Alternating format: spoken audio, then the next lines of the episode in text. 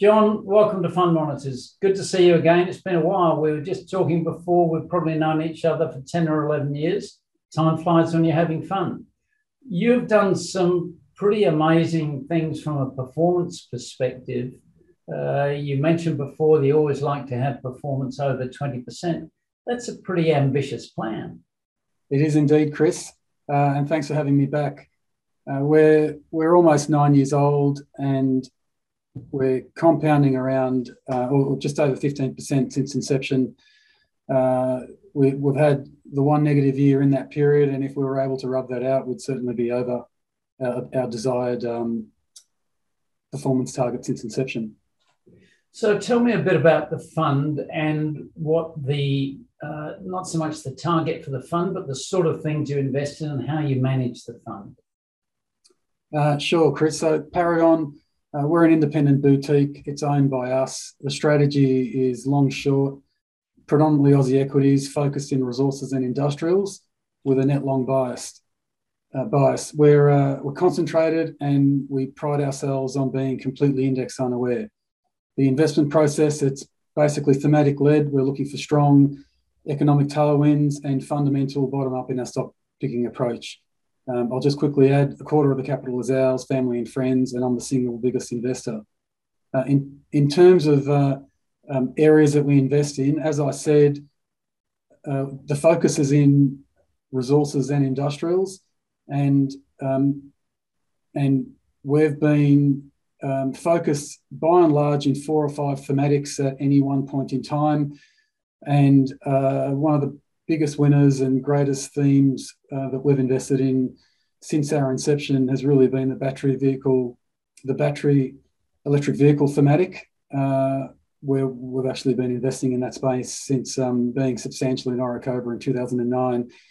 Uh, it's a it's a long term thematic. We we expect um, along with the um, the green and electrification themes to continue to grow strongly over the over the course of this decade, and uh, we've been busy recycling our capital from various stock picking opportunities to the next best uh, emerging opportunities. But that's a that's been a big theme for us um, as has uh, certain subsectors across resources and across across the industrial in, industrial sectors.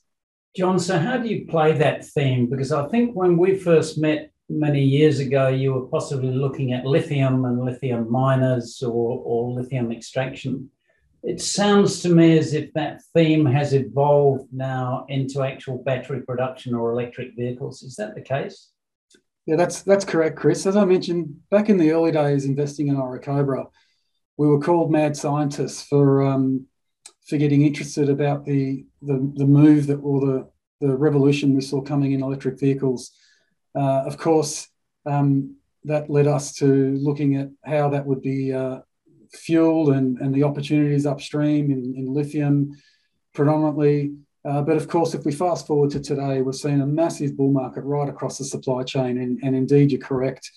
You've seen huge uh, multi billion dollar investment right across the supply chain as, um, as the midstream and, and, and of course, the, the auto manufacturers are rapidly turning their fleets to electric. And so uh, um, it's been a pretty powerful thematic. Again, we've, we've studied um, the entire supply chain, and we're most excited about the opportunity in the upstream, and particularly in lithium. Which uh, just looking at lithium today, and next most excited about nickel. But the two the two um, um, subsectors, lithium, the, the, industry needs to grow by seven to tenfold between now and the end of the decade. And uh, what that has created is an outlook for sustained long term material deficits. And that's why the lithium price is accelerating and breaking all time highs. It's a very similar story for nickel in battery electric vehicles, and that industry uh, needs to grow by around five times. And so, long term, strong um, structural uptrend, and the opportunity then is is for us to find what we think are the best stock picks that can either make discoveries, uh, um, produce highly economic projects that will need to be essentially funded and built to to meet the supply that's coming. Uh, sorry, the demand that's coming. John, if we just look at your performance, um, you mentioned you have one negative year, but you had one month. Uh, I think it was uh, September or October, August of this year. Apologies. Uh, August of this year, you're up almost 24%. Now, that's a performance that most fund managers would be proud of uh, for 12 months, let alone for one month. What do you put that down to? Is it just getting everything right at that time, or is it a culmination of a series of decisions over a long period of time? Oh, Chris, we had a lot of winners um, land that month. You'd love to, we'd love to smooth them out over the year, uh, but it doesn't necessarily always work that way. But uh, yes, thanks. We, we did have a great August. Uh, we've had a couple of really strong months this year, which has helped us um, deliver returns of over 42% calendar year to date, well ahead of any, uh, um, relevant industry benchmark or, or the market. Uh, but as you point out, it was a big it was a big August, um, and we're clearly highlighting to investors not to expect that too frequently. In any case, we had a number of well-researched led stock picks uh, all deliver um, in in August. Basically, eight stocks returning in excess of 1% that month. And, and the names included Mawson Infrastructure, a couple of uh, key lithium stock picks, Ioneer and Sayona, um, gold and lithium play Firefinch, and a couple of strong performances from our tech names or from Cettire and Uniti Wireless. Um, additionally, maybe we got lucky in timing, but we had two shorts um, both downgrade that month, Beach Petroleum and AGL. And so it was a great month um, lots landed uh, in the same period. That, that can happen, uh, but really we we're invested in these names because we we like them. The thematic had a big tick, bottom up, uh, an even bigger tick, and uh, we were in in these stocks positioned and concentrated because we were anticipating um, near term catalysts which landed. John, you mentioned the shorts. To what extent do you use shorts as profit making opportunity uh, as opposed to risk aversion? It's a bit of both, Chris. Uh, as I said, we're a net long bias fund. We're not a market neutral fund. Uh, and um, we've averaged a, a, bit over 70% net long since inception.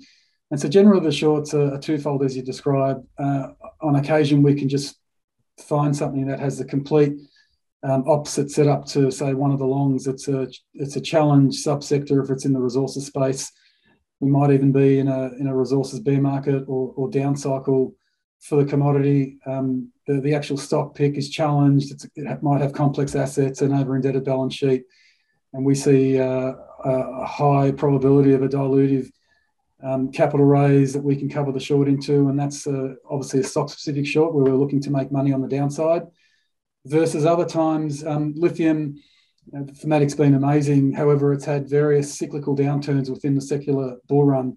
And at times, um, the commodity price, uh, well, not just lithium, but any any battery EV may come under pressure. And so we may just hedge the, call it underlying commodity price risk in our in our longs with uh, what we think are the most challenged and expensive um, uh, stocks to apply on the short side.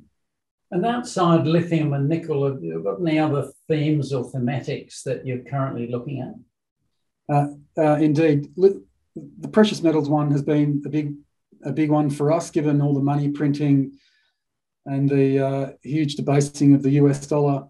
Uh, and so um, we've been active and and invest and, and rather concentrated in, in, precious metals at various times over the past two or three years. And precious metals for us is it's not just gold; it's it's um, it's silver. Um, it's it's also a, a, diamond miner in this case, uh, Lucapa, which is doing really well. Um, and and additionally, we just as much as we like precious metals uh, for for the, for the reasons we've articulated many times over over the years, we we look at at Bitcoin miners and Bitcoin as a digital equivalent to, to gold. And so we're um, very constructive on that space in our Bitcoin miner.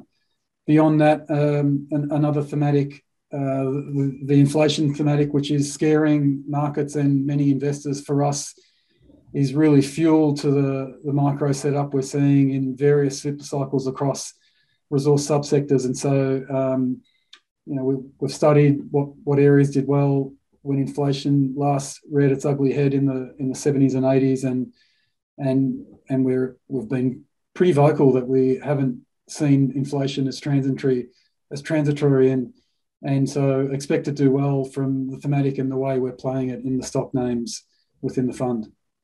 So if we look at that macro theme, it's one of the big themes at the moment, or risks at the moment, is uh, is inflation going to going to take off? I mean, I think inflation is stronger than the than the numbers suggest, but is it going to remain? Is it going to push up interest rates? What's your view on that? Uh, Chris, I think interest rates are, are going to have to rise. Uh, don't take my word for it. Just look at the um, look at the expectations that have now brought forward US cash rate rises from 2024 to now. The market's pricing in three for next year. I think the first one starting in June, um, along with uh, the pace of taper. And so I think um, there will be rate rises. The question is how many and, and are they priced in uh, by the market? And I, we would argue that um, both are, but let's let's watch to see whether the Fed um, becomes more hawkish than that. Uh, um, it's hard to see rate rises going too far with the amount of debt in the system. The US would really struggle if you look at what happens to their fiscal bill on interest rate costs if, uh, interest rates get uh, get too high. And so we're going through a, a, a pretty challenging period globally with um, with uh, rate rises on the agenda. Uh, and of course, that's that's with our view, and, and it's not just our view that inflation's not transitory and it's it's going to be much more persistent uh, we don't believe CPI numbers. We never have. It's um, the, the, calculation just becomes more and more peculiar uh, year on year as um, you know the Feds in the US are, are, blaming everything else but the money printing and zero cash rates for inflation.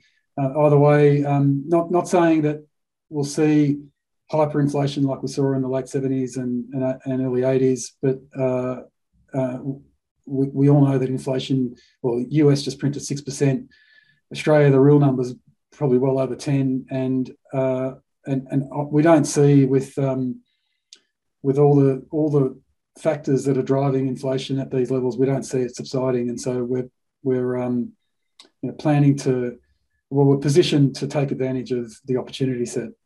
But that inflation's unlikely to seriously impact your lithium theme or your electric vehicle theme, for instance.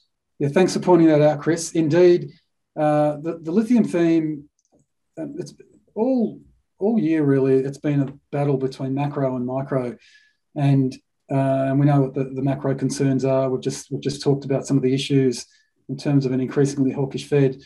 Uh, but uh, if you, if you go micro, whether it's looking at decarbonisation or electrification, and specifically at, with at, at lithium within the uh, EV or electrification thematic, it's so early in its adoption curve or its its growth cycle. EVs, for example, is 100 million new car sales a year. Uh, maybe five or six million of those are five or six percent are, are electric, and um, the world's rapidly moving to try and mandate um, only electric sales. And so there are forecasts for EV, for example, to get to um, 10 million EV sales uh, in the next you know, two to three years and 30 million by the end of the decade. And and yes, there's 100 million new car sales a year, but there's, uh, I don't know, more than a billion um, petrol cars and trucks, probably 1.2, 1.3 billion cars and trucks in terms of global fleet. And so this thematic has such a long way to run that the micro, in our view, will, will more than offset uh, any any macro led volatility, and whether it's inflation or just uh, risk on, risk off from rate rises.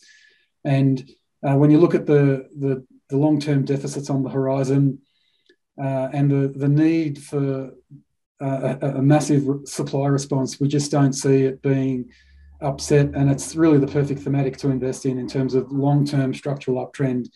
And uh, you know, fortunately for us, we've got technical backgrounds and we've been able to roll our capital from from uh, you know the, the price of lithium is clearly breaking all time highs, trying to incentivize new supply, and creating a, an a, an incredible backdrop for for the, the new suppliers to come online. So we just think the thematic's too strong to be upset by any macro led concern. John, as always, good to talk to you. Thank you for your time and thank you for your insights into that. Uh, certainly, that market seems to be the one to be in, but it's one that not many funds are actually able to address. A lot of funds that we talk to actually avoid the resources sector, whereas you're actually targeting the resources sector. Uh, good luck and good luck in 2022. It's been Thanks a year in 2021, but you've had a great one. Thanks very much, Chris.